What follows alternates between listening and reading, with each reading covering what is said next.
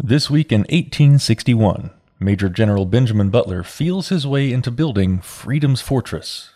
You're listening to This Week in Virginia History. I'm Nathan Moore. Civil War loomed in America. South Carolina troops had fired on Charleston's Fort Sumter, and days later, the Virginia legislature passed an ordinance of secession to leave the Union and join the new Confederacy. President Abraham Lincoln sent reinforcements to Fort Monroe in Hampton, Virginia. The fort was vital to the Union, and Lincoln didn't want it to suffer the same fate as Fort Sumter. President Lincoln also ordered Major General Benjamin Butler to command the fort, and he arrived there in mid May.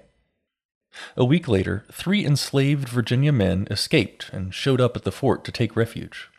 At first, Butler wasn't sure what to do with the men. The Confederate colonel who owned them demanded their return and the Fugitive Slave Law of 1850 required that they be returned to their slaveholder.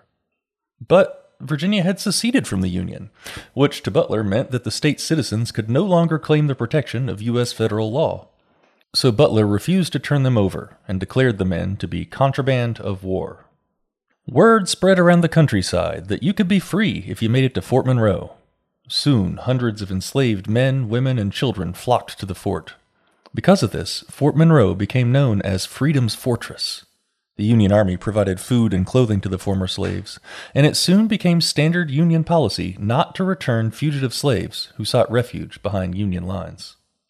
By the war's end, nearly half a million enslaved people sought freedom behind Union lines, thanks to General Butler's clever gamble at Fort Monroe.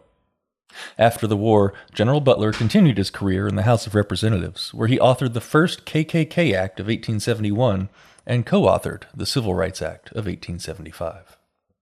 This Week in Virginia History was written by Miranda Burnett, who, it turns out, is a distant cousin of Major General Benjamin Butler.